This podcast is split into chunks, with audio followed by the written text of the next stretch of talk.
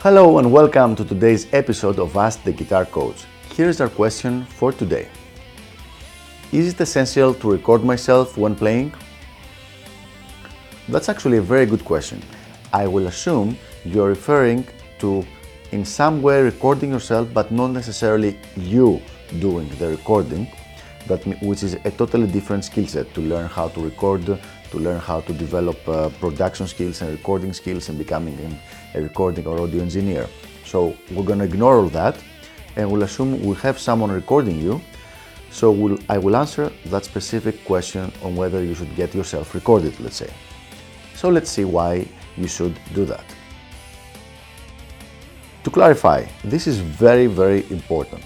And the first reason it's important is because it gives you a very good feedback on how you're progressing and what you're doing with your playing. It gives you feedback on whether you're developing technically, because now you can listen to your playing without you playing at the same time. You can listen to your playing afterwards and actually assess if you are developing your technique or not.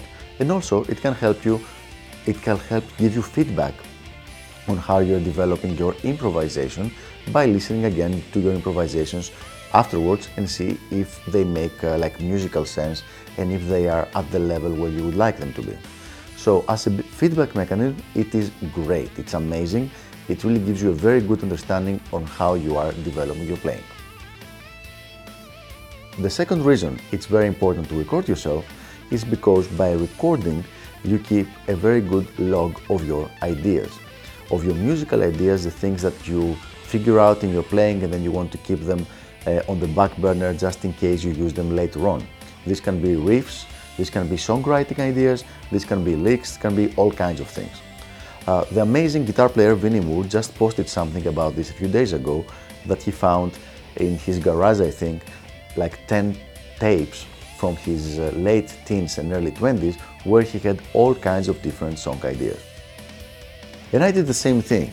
In my last CD, 3 out of 10 songs were based on ideas I had when I was in my late teens and early 20s, which means that I had several tapes of those things, of ideas of my playing, of uh, um, riffs and licks that I wanted to keep.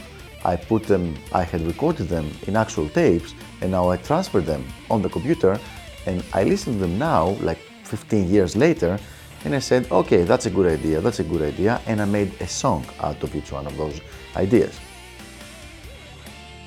And now let's move on to the third reason why you should be doing recordings of yourself and of your playing. And that reason is motivation. And motivation is a very important thing, and it's something that should be um, reevaluated and renewed constantly. When you finish recording one of your songs, one of your compositions at the studio, and you just get the MP3 or the WAV file in your hands and you can listen to it, then you have a complete sample of your playing and of your progress.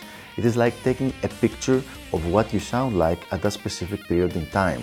It creates a waypoint, a, a, a stable base of where you are right now in your playing. And this is very good for your motivation. It really helps give you extra motivation to keep going.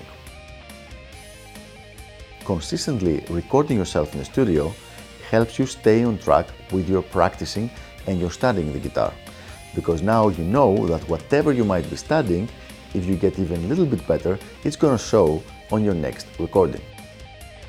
So there you have it. Feedback, creativity, and motivation. The three reasons why you should definitely be recording yourself as much as you can during uh, your guitar studies and why it's going to be very helpful for your development. So I hope this helps. Keep those questions coming. Uh, I'll be glad to answer whatever guitar related or music related uh, you send me to the best of my ability, of course.